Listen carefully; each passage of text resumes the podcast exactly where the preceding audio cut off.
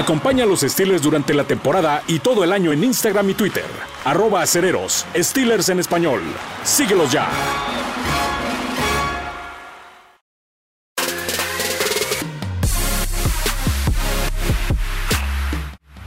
¿Qué tal amigos? Bienvenidos al podcast Inmaculado, la emisión número 21 ya en esta temporada, justamente de la temporada 2021, aunque también dándoles el feliz año de este 2022. Les saludamos Luis Rodríguez, Álvaro Martín, un servidor Arturo Carlos, para charlar de lo que fue este gran partido por parte de Pittsburgh en la semana 17 y lo que vendrá para cerrar la temporada regular contra los Baltimore Ravens. Te saludo con mucho gusto Luis, bienvenido a esta emisión.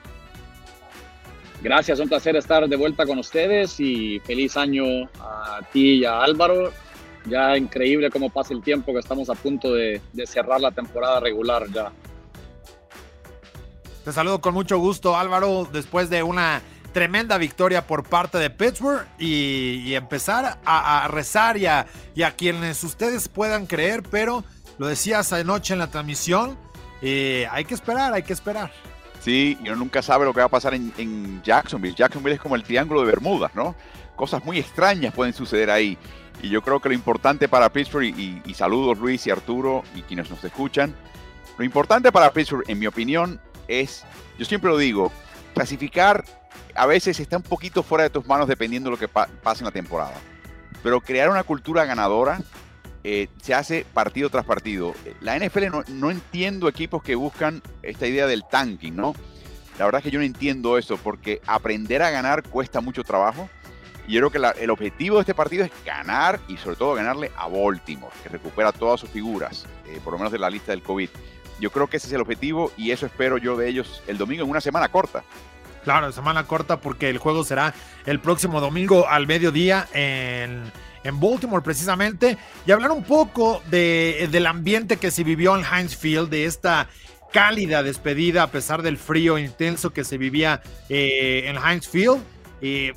Ben Roethlisberger se va contento con el resultado, con el momento, cómo la gente lo cobijó. Eh, algo sensacional, Luis. Digo, al final hay muchas anécdotas que, seguramente podremos contar sobre Ben Roethlisberger, pero yo creo que la entrega de la afición, y lo decía Mike Tomlin, en 15 años no había visto volcada la afición de esa manera en un partido de temporada regular.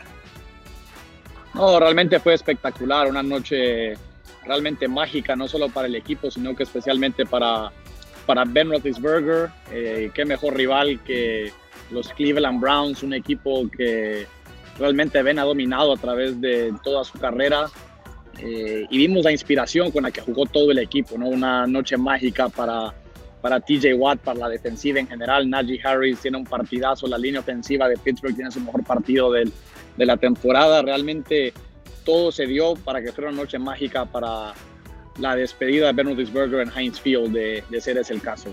Y Luis, mi pregunta para ti, que tú que conoces a Ben eh, mucho más tiempo que, que, nadie.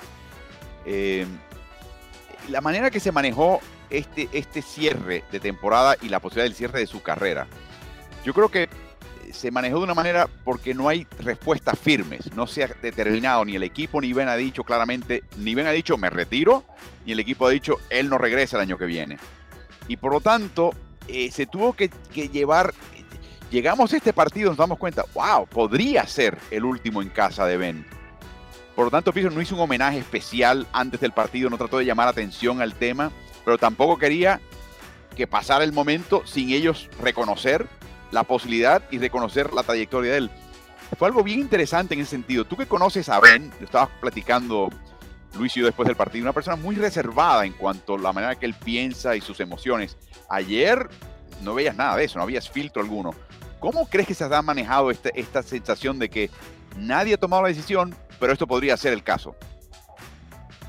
Sí, realmente cuando ves el final del partido, ¿no? Y ves a, a, Ben con, con, las lágrimas en los ojos, lo ves dando la vuelta alrededor del estadio, saludando a la, a la afición, abrazando a sus hijos, te indica que no era un partido de temporada regular normal para, para él. Y como bien mencionas, es un jugador muy reservado, no tiene redes sociales, no, no se maneja como muchos jugadores de, de hoy en día. Así que viendo a, a Ben el, el, momento al final del, del, partido para él, creo que todo pareciera indicar que sí sería su último partido en, en Heinz Field.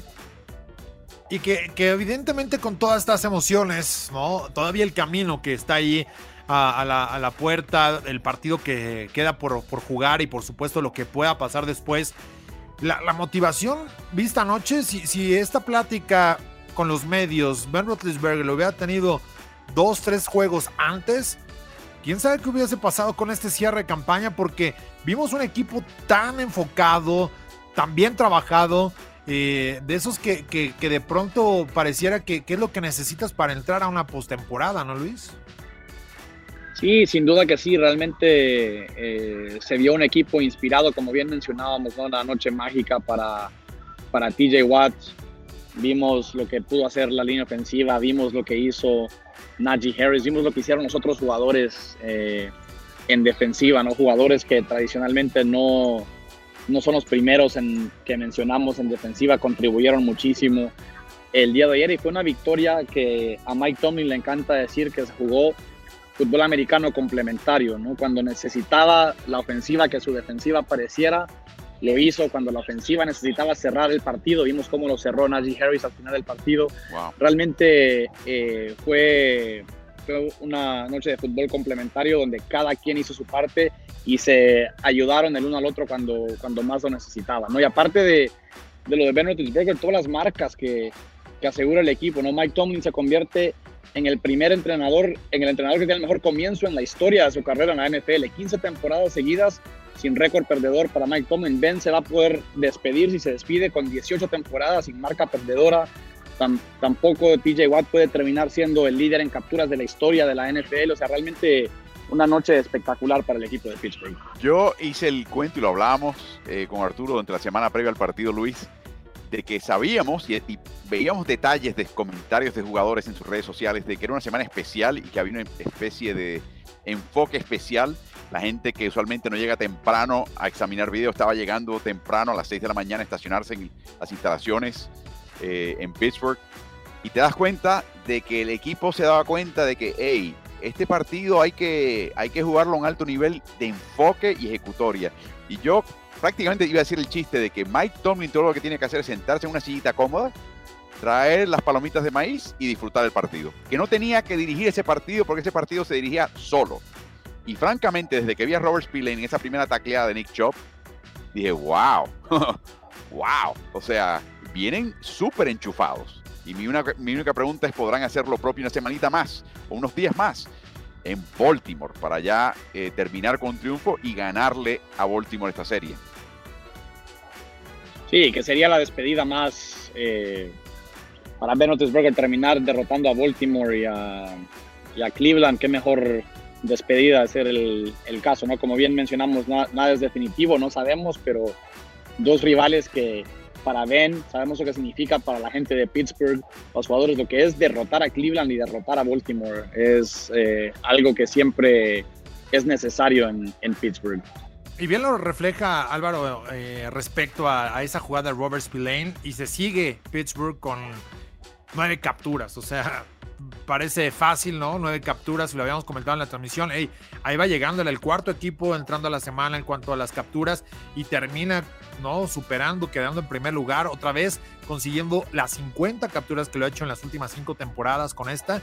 Y, lo, lo, de TJ Watt, que, incluso eh, yo, yo lo sentía así a modo de broma, Álvaro, de pronto decir, no, claro, y podría pensar en el récord eh, de Michael Strahan en plena transmisión decir cinco capturas en un partido, vaticinarlo, pero estaban los ingredientes puestos, no corrían la pelota con Nick Chubb, que critica a Baker Mayfield precisamente también el plan de juego.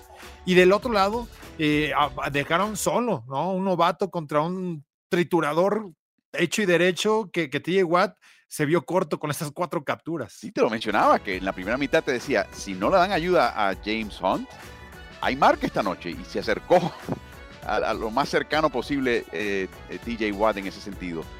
Eh, pero de nuevo, yo me pregunto si aún con ayuda hubiera conseguido dos o tres capturas de todas maneras. Fue ese tipo de noche, ¿no? Un enfoque, una ejecutoria, una, un sacrificio, una entrega.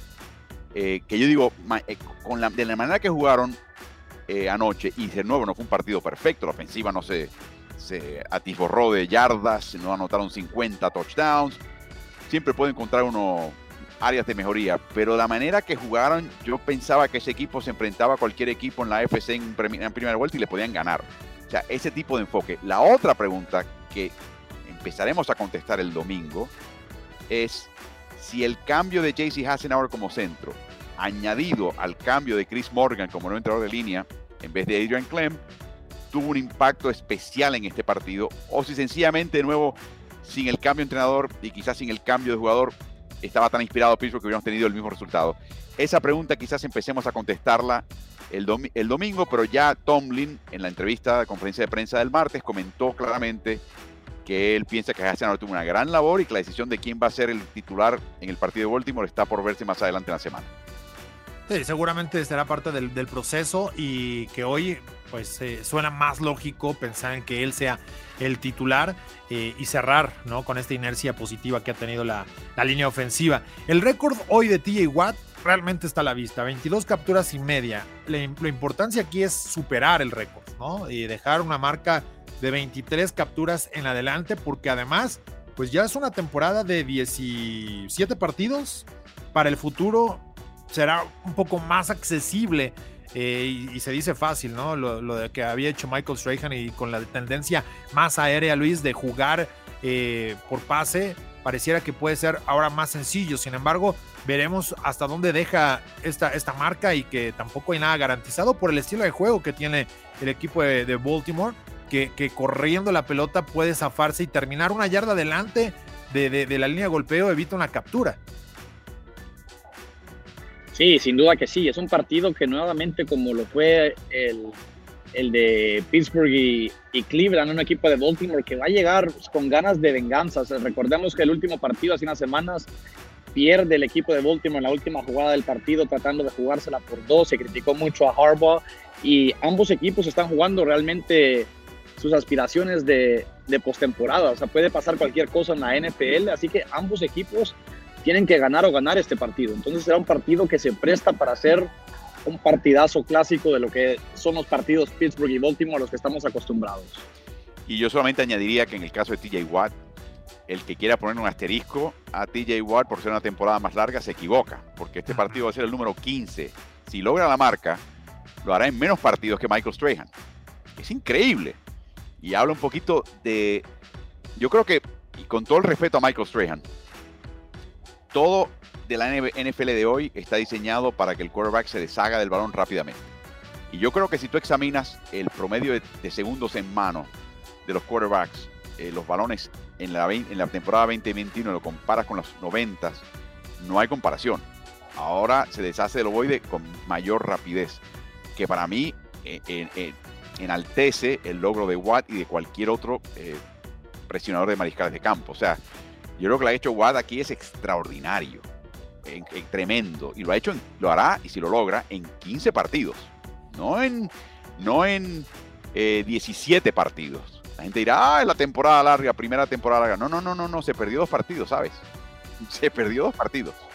Y se perdió la mitad de otros dos partidos. En realidad, TJ Watt ha jugado 13 partidos esta temporada, así si le quitas los cuatro cuartos que se perdió también cuando salió a medio tiempo del, del partido. Y aparte, Álvaro, de no solo los, lo que menciona, sino que también las reglas de hoy en día que están diseñadas para proteger a los mariscales de campo, que te limita la zona en lo que lo puedes taclear. O sea, realmente no es fácil eh, tener la marca que, que ha tenido TJ Watt la temporada que ha tenido en tan pocos partidos. Realmente ha sido espectacular lo que ha logrado conseguir. Y además el motivo de estas ausencias, ¿no? La lesión, recuperarte de la ingle, de la molestia en dos ocasiones y todavía la de la costilla, ¿no? Que, que eso el dolor es muy complicado, lo, veíamos la semana pasada, eh, eh, llevarse los brazos al costado porque la molestia es una de las peores lesiones que puede haber, no tanto por la gravedad, sino por la molestia, el dolor que, que, imprime y que y realmente no te deja estar incluso concentrado. Es más, reírte te duele en una fractura de costillas. Entonces, eh, evidentemente, el tener esa molestia ahí es algo que hay que destacar todavía por lo que ha hecho TJ Watt y que no fue el único que lució, ¿no? Eh, anoche eh, yo leía mucho al respecto después del partido de esta de, heredar, de entregar la estafeta por parte de Ben Roethlisberger a dos jóvenes, como es el caso de TJ Watt y el otro Najee Harris. ¿No? Que termina con su mejor partido, rompiendo el récord de Franco Harris para el mejor corredor novato en la franquicia. Yo creo que ese paso de estafeta, Luis, eh, marca un peso importante eh, para los dos lados del balón, pero ahora enfocándonos en Aya Harris, caray, un juego casi 200 yardas y, y cargando con el peso de esta ofensiva. Sí, sin duda que sí, realmente Najee Harris también, un jugador que tú pensarías que el juego terrestre de Pittsburgh ha estado malo esta temporada, la línea ofensiva, pero ves esas estadísticas y ves lo que ha logrado Najee Harris, donde está situado entre los corredores de la NFL, rompe la marca de un novato en la historia de Pittsburgh, un equipo que está acostumbrado a correr y que ha tenido grandes corredores en su historia, rompe la marca de novato, eh, Najee Harris en yardas terrestres, realmente ha tenido una gran temporada dentro de lo que cabe Najee Harris. Hay otros jugadores también, por ejemplo, no se habló mucho de él, pero podría haber sido el, último partido de Joe Hayden también, por ejemplo, eh, el partido contra, contra Cleveland, el último en, en Heinz Field para él. Así que realmente, como decía Álvaro en el inicio del podcast, una noche inspirada de todo el equipo. Sí, y lo único que, se me ocurre eh, en este momento es que yo te lo he comentado a ambos, yo he sido, a mí me encanta ver jugar a Najee Harris y me parece que tiene mi voto y va a parecer que soy un poquito, eh, estoy parcializado hacia el jugador del equipo que, al que hago la crónica, pero para mí con todo lo que ha hecho Jamar Chase y de verdad que es un jugador fuera de serie, eh, para mí Najee Harris es más valioso para su equipo y se ha destacado más dada las, las circunstancias, dada la situación que ha enfrentado y yo creo que lo que hemos visto este año, por, por sólido e inclusive impresionante que sea, cuando este chico aprende un poquito más y le coloca una línea ofensiva un poquito más veterana, experta o capaz, eh, este chico va a, hacer una pesadilla. Pero el otro elemento que quiero destacar, y sin conocerlos personalmente, yo veo a Najee Harris como un líder. Es un líder en este equipo. No es el líder que, que es el portavoz, o el que arenga al compañero o le da palmadas y que ya instantáneamente la gente lo ve a él como una persona, un referente. Yo lo que noto es que sienta una tónica en este equipo de profesionalidad, de cómo jugar, de qué actitud traer, cómo enfrentar la adversidad, cómo entregar, entregarse al juego. Vimos anoche la estadística, Luis, 85% de las jugadas, él está en, el campo jugadas ofensivas. El corredor que le sigue está 70% de las jugadas. O sea, estás hablando de un jugador que, demuestra, aparte del talento y producción y todo eso, ¿no? Estadísticas. Para mí demuestra unos dotes de líder impresionantes. Verdaderamente impresionantes y muy precoces. O sea, que yo creo que en ese sentido, eh, produzca más o menos, tenga una carrera eh, excepcional o una buena, el liderazgo que ese chico presenta cuando se coloca los zapatos y se pone el casco y se mete en el campo, es un tremendo baluarte para una franquicia y se beneficia en el caso de Najee Harris el equipo de Pittsburgh. Completamente de acuerdo, Álvaro. Creo que cuando lo analizas de esa manera, también viendo hacia el futuro, eh, te pones a pensar, ok, queda Cam Hayward, pero si se va Ben, si se va Joe Hayden, si se van ese tipo de jugadores, el equipo de joven, el equipo de Pittsburgh es un equipo muy joven. Si quitas a Ben Roethlisberger y a ciertos veteranos, y Najee Harris tendrá que ser eh, aparte de que tiene las cualidades, como lo mencionas, tendrá la responsabilidad de ser líder porque se dependerá todavía, creo, más de él aún de lo que ha sido esa temporada con ya sin Ben Roethlisberger en, en el equipo, ¿no? Así que eh, completamente de acuerdo, es un jugador que lidera por, por ejemplo, es una persona humilde que no, no dice mucho, sino que deja que su juego sea el que hable por él y es el tipo de jugador que realmente te pones a pensar qué tipo de jugador históricamente son los que hay en Pittsburgh, son ese tipo de jugadores como Najee Harris. Así mismo es, o sea, te recuerda, tiene esos ciertos dotes de liderazgo del mismo Troy Polamalu, por ejemplo, me viene a la mente, ¿no? un Heinz Ward un poquito, ¿no? La otra cosa que vimos anoche, Arturo, mira que Cleveland trató de calzarlo y, desubicarlo y desconcentrarlo. Y este chico tiene la cabeza bien fría. Sí. Y, la, la semana todavía él hablaba, él no le ha gustado la temporada O sea, él está consciente que no se ha desempeñado eh, el equipo al ser eh, de los peores eh, conjuntos en la liga corriendo el balón, aunque los números reflejan números positivos para Nia Harris. Él, carga con ese peso individual positivo, pero colectivamente, y eso me gusta, él, habla por el equipo, él no dice, ah, puedo aspirar a ser el novato del año.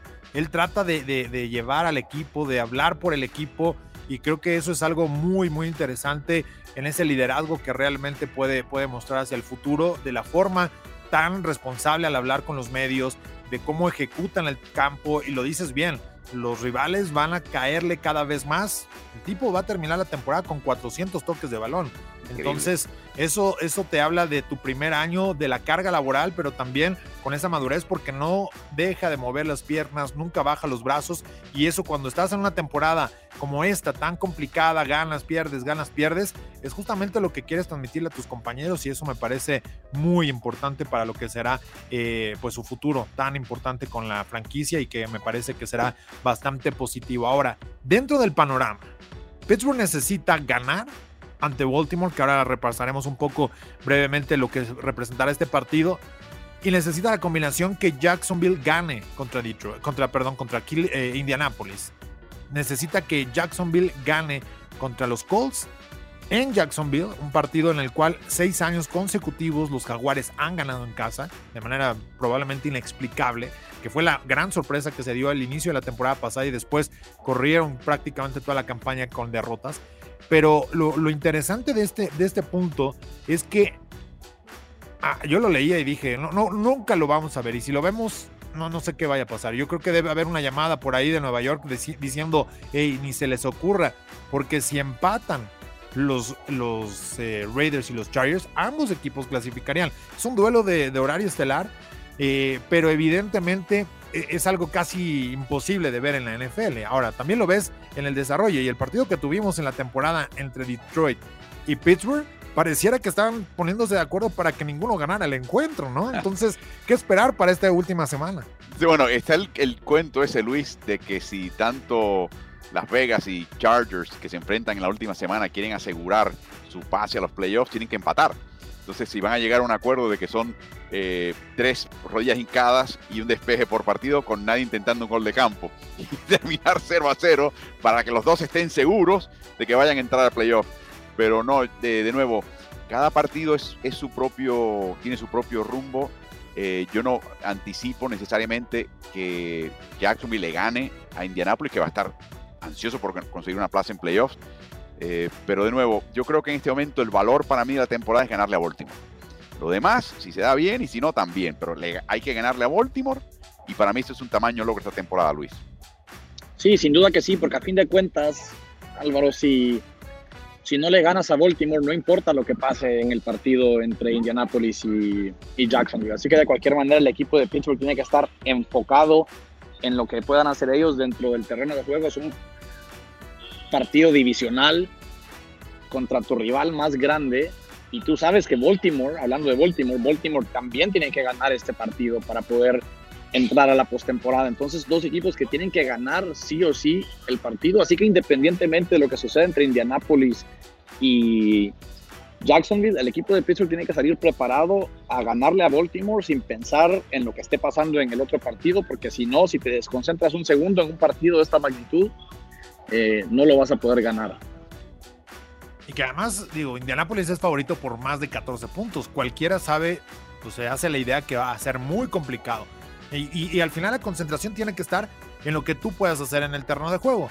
recordando un poco lo, sucedido hace que fue dos, tres años, ¿no? Con ese juego entre los Browns y los Ravens al final, donde el equipo ve desde la pantalla de Hansfield el, el desenlace de un partido que además estaba eh, intenso, dramático para ambos equipos, eh, por lo que se jugaba, no tanto para poder clasificar en el caso de, Cleveland, pero sí cambiaba mucho el panorama.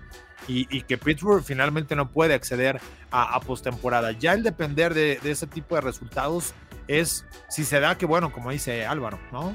Por lo pronto hagamos nuestro trabajo y, y, habrá ya después de la temporada de analizar lo que sucedió, etcétera. Pero un 9-7-1 no es tan mal resultado aparentemente y que, y que deja para un equipo en franca reconstrucción un saldo positivo. Ya veremos cómo encarar este partido.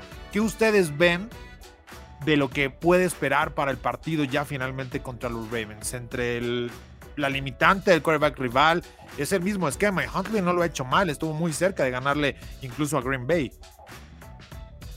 Sí, fíjate que mi opinión, Arturo, el, el, esquema de Baltimore, de Lamar Jackson con sus mariscales de campo que corren mucho la pelota, le, le viene bien al equipo de Pittsburgh contra los matchups. Si tú analizas la carrera de Lamar Jackson en Baltimore, sus peores partidos estadísticamente han sido contra Pittsburgh y le ha costado mucho derrotar a Pittsburgh, a, a Lamar Jackson en su carrera. Y creo que es por el atleticismo que tiene el equipo de Pittsburgh en el, en el perímetro, por el tipo de cargas que, que logra mandar el equipo de Pittsburgh históricamente, la, las defensivas en zona que tiende a utilizar el equipo de Pittsburgh en situaciones de, de pase, no le permite a los mariscales de campo como Lamar Jackson poderse escapar y hacer tanto con las piernas como, como pudieran hacer eh, otros, otros jugadores que cuando vemos que le hacen daño a Pittsburgh con esos pases eh, de los mariscales de campo que están en la bolsa de protección, estas, rutas por el centro que están diseñadas para ganarle a una defensiva en zona. Cuando juegas contra un mariscal de campo como Lamar Jackson, contra Homney, que tradicionalmente, si tú analizas el, el, el video de, de cómo juegan, realmente son mariscales de campo que si su primera opción no está abierta, ya inmediatamente piensan en correr y escaparse y es algo que sabe el equipo de Pittsburgh y, y creo que por ese lado la defensiva de Pittsburgh podríamos esperar algo similar a lo que vimos en el primer partido de, de Pittsburgh y Baltimore eh, hace unas semanas. Pero a fin de cuentas creo que el equipo de Pittsburgh tendrá que tener una, una actuación muy similar a la que tuvieron contra Cleveland, donde donde todos contribuyan, que su defensiva no permita tantos puntos, que la línea ofensiva proteja Ben, que le abran espacios a Najee Harris. Esa es la fórmula. Los partidos que ha ganado Pittsburgh, esa ha sido la fórmula. Realmente logran controlar el tiempo de posesión, mantener al rival, eh, eh, al mariscal de campo rival en la, en la banca. Realmente esa es la fórmula para Pittsburgh y creo que tendrá que replicarse para poder eh, salir victoriosos el domingo. Solamente añadiría que las bajas que ha tenido este equipo son tan abismales. Hay que reconocer algo de Baltimore. Ha sido un equipo muy gallardo este año porque desde pretemporada perdieron a esos dos principales corredores.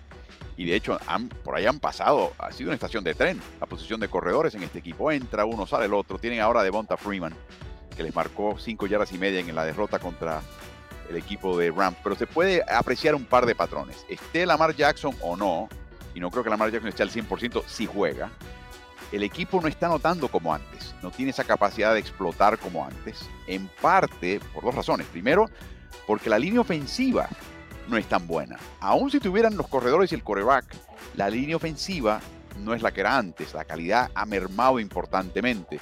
Y yo creo que eso eh, eh, obliga a un equipo a ser menos eficiente y a anotar menos. La defensiva era otra que te daba unas posiciones de campo, te cortaba balones y hasta te anotaba. O sea que la, cantidad de puntos por partido era mucho más alta en el pasado. Este equipo no ha anotado tanto, anotó 19 puntos a Rams, que tiene una buena defensiva, pero solamente 19 puntos. O sea que este es un equipo disminuido. Me, acuerdo de la película del gladiador cuando al final el emperador le mete la, puñalada en la espalda y él tiene que ir a pelear sangrante y básicamente agonizando. Yo creo que Baltimore ah, es gallardo ese equipo y es peligroso pero un equipo disminuido. La tentación para Pittsburgh es, ¿qué atacamos primero? ¿La línea ofensiva de ellos floja o la secundaria que está totalmente remendada con jugadores inexpertos? Eh, e, es algo interesante en ese sentido, pero yo creo que hay que tener siempre mucho cuidado de ese equipo porque ese equipo va a ser otro contra ti y te odia. Pero sigo diciendo, Lamar Jackson, ¿qué le conviene más a Pittsburgh? Le conviene convertirlo en pasador, dejarlo en la bolsa de protección. Si lo puedes capturar, bien. Pero si el, objetivo número uno es, no, no, no, que pase, que pase dentro de la bolsa de protección bajo presión. A ver qué pasa. Cosas buenas le van a pasar a Pittsburgh si logran eso durante un partido contra Jackson o Huntley. Correcto, y que incluso lo, comentábamos, ¿no? En la necesidad de limitar entre Highsmith, DJ Watt, la capacidad de salir por parte del quarterback o de los corredores, de mantener todo dentro de, la caja, que eso al final, aunque Pittsburgh ha sido mermado en ese tipo de circunstancias, y lo vimos en el juego de esta semana, lograron mantenerse muy sólidos con las carencias, ¿no? De no tener a Joe Schobert, de no tener a Devin Bush eh, y a Wormley, ¿no? Ausentes en el partido ante los Browns y que seguramente van a tratar de replicar este modelo con el que ejecutaron precisamente la semana anterior ante un rival que también corre bien la pelota y que, bueno, pues tendría que estar eh, guiándose bajo ese esquema para poder sacar el partido del próximo domingo en el cierre de temporada. Pero estamos llegando al final de este podcast. Agradecer a toda la gente que ha estado con nosotros, eh, por supuesto que nos sigue a través de arroba cereros en las redes sociales, que está suscrito a esta emisión y que la descarga semanalmente y que nos ayuden también, Álvaro, Luis, a compartirla con sus conocidos, con todo el Steeler Nation y por supuesto para llegar cada vez más a más aficionados en todas las, latitudes, ¿no? Donde se eh, habla el español y por supuesto donde quiera que esté la gente. Sí, sin duda, para nosotros es importante que Pittsburgh termine con la mayor circulación en nuestro idioma, en las distintas redes sociales, en este caso en el podcast. Así que no solamente suscríbanse directamente para descargarlo regularmente en su plataforma favorita, pero también corran la voz, explíquenle a la gente, mire, este, este podcast, hablan de Pittsburgh, hablan de sus rivales, hablan de la NFL, son cosas interesantes, corran la voz para generar eh, y colocar este, estos contenidos donde deben estar. Correcto, será importante poderlo disfrutar de esa manera. Así que, eh, Luis, prácticamente llegando al final de esta emisión, agradecerte y por supuesto el gracias, un placer estar con ustedes. Feliz año nuevamente para, para todos y los esperamos el, el domingo para lo que será, lo que será y promete ser un cierre de temporada cardíaco y pues veremos porque todo puede pasar. Correcto, se vale enseñar como dice Álvaro Martín y por supuesto estar muy pendientes, entrar la cortina de acero y todos los contenidos que tenemos con ustedes a través de steelers.com diagonal español. A nombre de todos, Luis Rodríguez, Álvaro Martín, un servidor Arturo Carlos, nos despedimos y los invitamos para que estén pendientes de los acereros de Petro. Gracias, hasta la próxima.